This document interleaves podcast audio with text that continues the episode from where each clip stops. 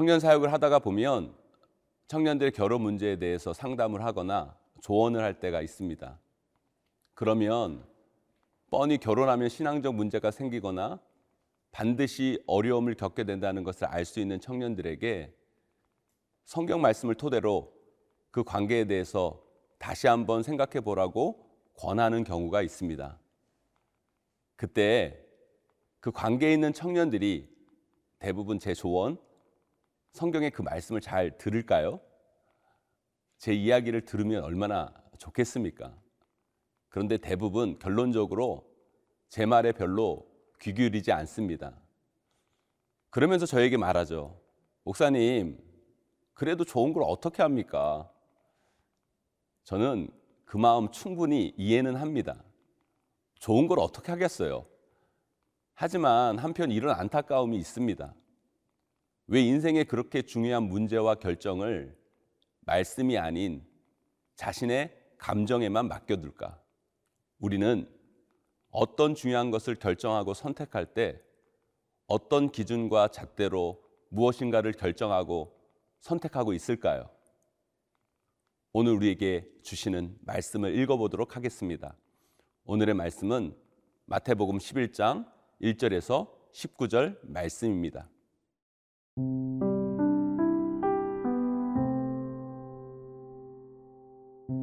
마태복음 11장 1절에서 19절 말씀입니다. 예수께서 열두 제자에게 명하기를 마치시고 이에 그들의 여러 동네에서 가르치시며 전도하시려고 거기를 떠나 가시니라. 요한이 옥에서 그리스도께서 하신 일을 듣고 제자들을 보내어 예수께 여짜오되 오실 그이가 당신이오니까 우리가 다른 일을 기다리오리까? 예수께서 대답하여 이르시되 너희가 가서 듣고 보는 것을 요한에게 알리되 맹인이 보며 못 걷는 사람이 걸으며 나병 환자가 깨끗함을 받으며 못 듣는 자가 들으며 죽은 자가 살아나며 가난한 자에게 복음이 전파된다 하라 누구든지 나로 말미암아 실족하지 아니하는 자는 복이 있도다 하시니라. 그들이 떠남에 예수께서 무리에게 요한에 대하여 말씀하시되 너희가 무엇을 보려고 광야에 나갔더냐? 바람에 흔들리는 갈대냐? 그러면 너희가 무엇을 보려고 나갔더냐? 부드러운 옷 입은 사람이냐? 부드러운 옷을 입은 사람들은 왕궁에 있느니라. 그러면 너희가 어찌하여 나갔더냐? 선지자를 보기 위함이었더냐? 옳다. 내가 너희에게 이르노니 선지자보다 더 나은 자니라.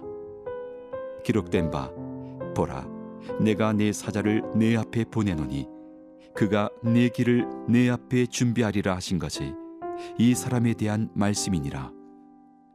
내가 진실로 너희에게 말하노니 여자가 낳은 자 중에 세례 요한보다 큰 이가 일어남이 없도다.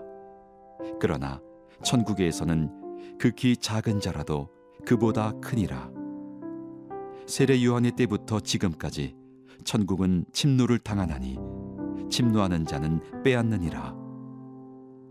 모든 선지자와 율법이 예언한 것은 요한까지니 만일 너희가 즐겨 받을진대 오리라 한 엘리야가 곧 이 사람이니라 귀 있는 자는 들을지어다.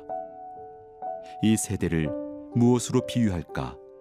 비유하건대 아이들이 장터에 앉아 제 동물을 불러 이르되 우리가 너희를 향하여 피리를 불어도 너희가 춤추지 않고 우리가 슬피 울어도 너희가 가슴을 치지 아니하였다 함과 같도다. 요한이 와서 먹지도 않고 마시지도 아니하매 그들이 말하기를 귀신이 들렸다 하더니 인자는 와서 먹고 마심에 말하기를 보라 먹기를 탐하고 포도주를 즐기는 사람이요 세리와 죄인의 친구로다 하니 지혜는 그 행한 일로 인하여 옳다함을 얻느니라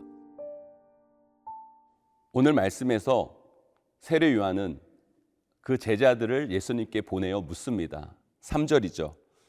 예수께 여짜오되 오실 그이가 당신 이온이니까 우리가 다른 일을 기다리오니까 한마디로 당신이 우리의 구원자입니까? 당신이 우리의 메시아입니까? 당신이 고통과 압제에 시달리는 우리 백성을 구원할 자이십니까? 예수님께 세례 요한의 제자들은 묻습니다. 그들이 왜 그런 질문을 했을까요? 그들이 보기에는 예수님이 그들이 생각하는 구원자의 모습, 메시아의 삶과는 전혀 달랐기 때문이에요. 그들은 정치적이고 군사적인 구원자를 바랬고 그들은 로마의 속박에서 그들을 건질 메시아를 원했는데 예수님은 그 모습과는 전혀 반대되는 행동과 삶의 모습을 보여주고 있었기 때문입니다. 그렇게 질문하는 세례 요한의 제자들에게 예수님은 메시아 예언에 담겨져 있는 이사야 35장과 61장에 나타난 말씀을 들려주면서 본인이 그들이 찾는 메시아이며 구원자이심을 명확하고도 객관적이게 성경에 나타난 예언을 근거로 말씀해 주십니다. 우리 인생의 중요한 선택, 결정은 내 호불호나 내 감정, 내 생각, 내 주장, 내 선입견으로 하는 게 아닙니다. 우리 인생의 정말 중요한 선택과 결정은 바로 말씀으로 하고 말씀이 그것을 입증할 수 있어야 합니다. 그리고 그 말씀은 교회 공동체를 통해 해석되어지고 검증되어져야겠죠. 네, 물론 우리의 감정, 우리의 호불호, 내 생각을 무시할 수는 없습니다. 그것도 어떤 선택과 결정을 하는 데 있어서 분명 참고해야 할 부분입니다. 그러나 그것이 절대적 기준이 되어서 말씀을 무시하고 말씀에서 말하는 것을 거부한다면 우리는 정말 중요한 인생의 결정을 그르칠 수 있다는 것을 반드시 염두에 두어야 합니다.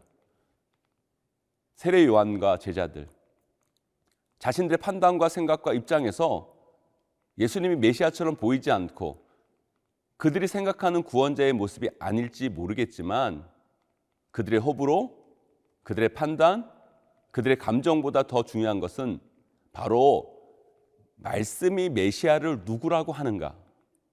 말씀은 메시아를 어떻게 예언하고 있는가?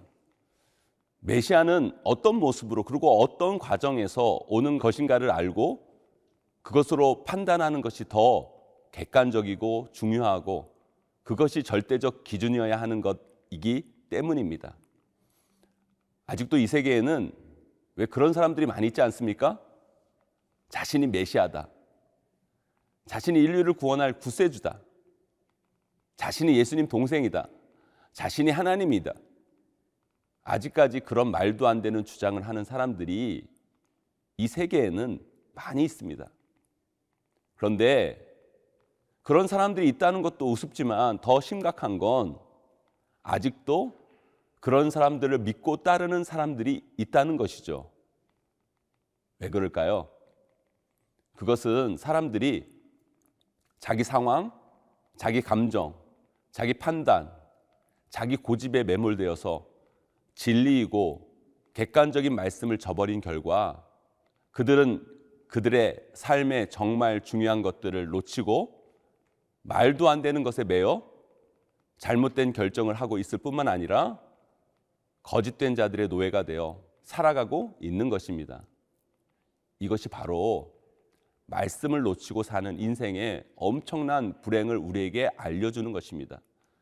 사랑하는 여러분, 짜장면 먹을까, 짬뽕 먹을까, 그건 여러분 감정대로 하셔도 됩니다. 여러분 먹고 싶은 거 드시면 됩니다. 그러나 인생의 정말 중요한 결정은 말씀이 절대적 기준이 되어야 합니다. 그럴 때 우리는 불행한 인생이 아니라 제대로 된 삶의 길로 나아갈 수 있게 됩니다.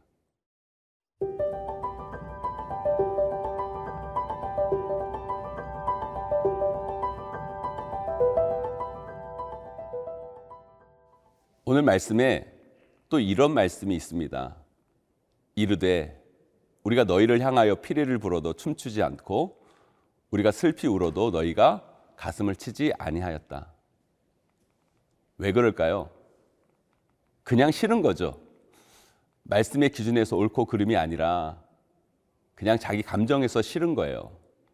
그냥 싫으니까 그것에 반응하지 않습니다. 싫으니까 아무리 그게 옳고 정당해도 거기에 장단 맞춰 반응하지 않는 거죠. 세례요한이 와서 먹지도 않고 마시지도 않으니까 귀신 들렸다고 하고 예수님이 오셔서 먹고 마시니까 먹기를 탐하고 포도주를 즐긴다고 하고 도대체 어쩌라는 거예요? 먹으라는 이야기예요? 먹지 말라는 이야기입니까? 왜 그 사람들이 그렇게 합니까? 그냥 세례 요한과 예수님이 싫은 거예요. 기준이 없습니다. 그저 자기 감정에 싫고 좋고만 있는 거예요. 세례 요한이 싫으니까 와서 금식하며 기도할 때 그걸 좋게 보는 게 아니라 어떻게든 꼬투리를 잡아서 자기 싫음의 근거를 마, 마련하고자 합니다. 세례요한이 안 먹어서 귀신 들렸다고 판단했다면 이제 예수님이 와서 먹고 마시면 박수 쳐주고 예수님이 옳다고 해야 되는 거 아닙니까? 이제는 예수님이 세리들, 죄인들과 같이 또 먹는다고 뭐라고 이야기합니까? 왜 그러는 거죠? 예수님의 그 모습이 그냥 싫은 거예요. 그러니까 또 꼬투리를 잡아 예수님을 거부하기 시작합니다. 이게 우리 인간의 편협하고도 연약한 잘못된 삶의 모습이고 결국 이것이 우리의 인생을 망치게 한다는 겁니다. 왜 교회에서도 이런 분들 계세요. 사이가 틀어져서 안 좋은 분들에게 목회자가 그 관계를 회복하고 좋은 관계를 만들라고 말하면 꼭 이렇게 말씀하시는 분들이 계세요.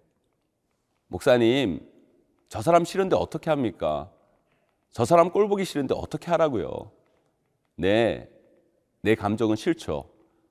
그 관계를 회복할 마음이 전혀 없습니다. 우리 감정은 충분히 그럴 수도 있습니다. 그런데 성경은 뭐라고 합니까? 그때 어떻게 하라고 성경은 이야기하고 계십니까? 그렇다면 여러분의 선택은, 여러분의 결정은 여러분의 호불호 감정입니까? 아니면 말씀입니까? 사랑하는 여러분, 제가 서두에 결혼 상담 중에 목사님, 그래도 좋은 걸 어떻게 합니까? 항변하는 그 친구들에게 이렇게 말해주고 싶었습니다. 우리 인생에 정말 중요한 것을 선택하고 무엇인가를 결정할 때 제발 너의 감정에만 기준 삼아 선택하지 말고 하나님의 말씀을 보라고 하나님의 말씀을 기준 삼아 점검해 보라고 그것이 우리 인생을 불행이 아니라 행복으로 이끄는 길이라고 말씀해 주고 싶네요. 여러분, 잊지 마세요. 우리 인생의 중요한 판단과 결정은 말씀이 기준이 되어야 합니다. 물론 내 감정과 내 생각, 내 상황도 배제할 수는 없지만 그것이 주가 되어서 우리 인생을 그르치면 안 됩니다. 다시 말씀의 기준으로 돌아가 여러분의 인생의 중요한 결정을 내려보세요. 그것이 우리 신앙인의 올바른 길이라고 그렇게 살아야 우리는 하나님이 원하신 길로 나아갈 수 있다고 말씀드리고 싶습니다.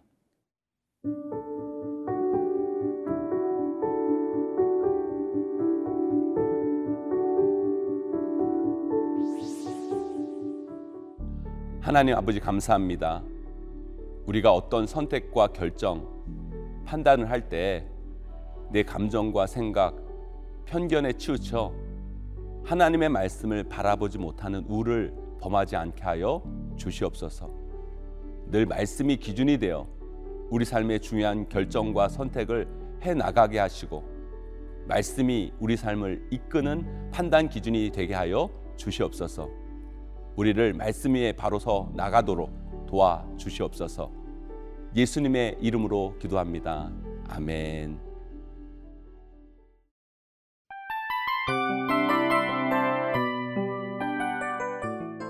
이 프로그램은 청취자 여러분의 소중한 후원으로 제작됩니다.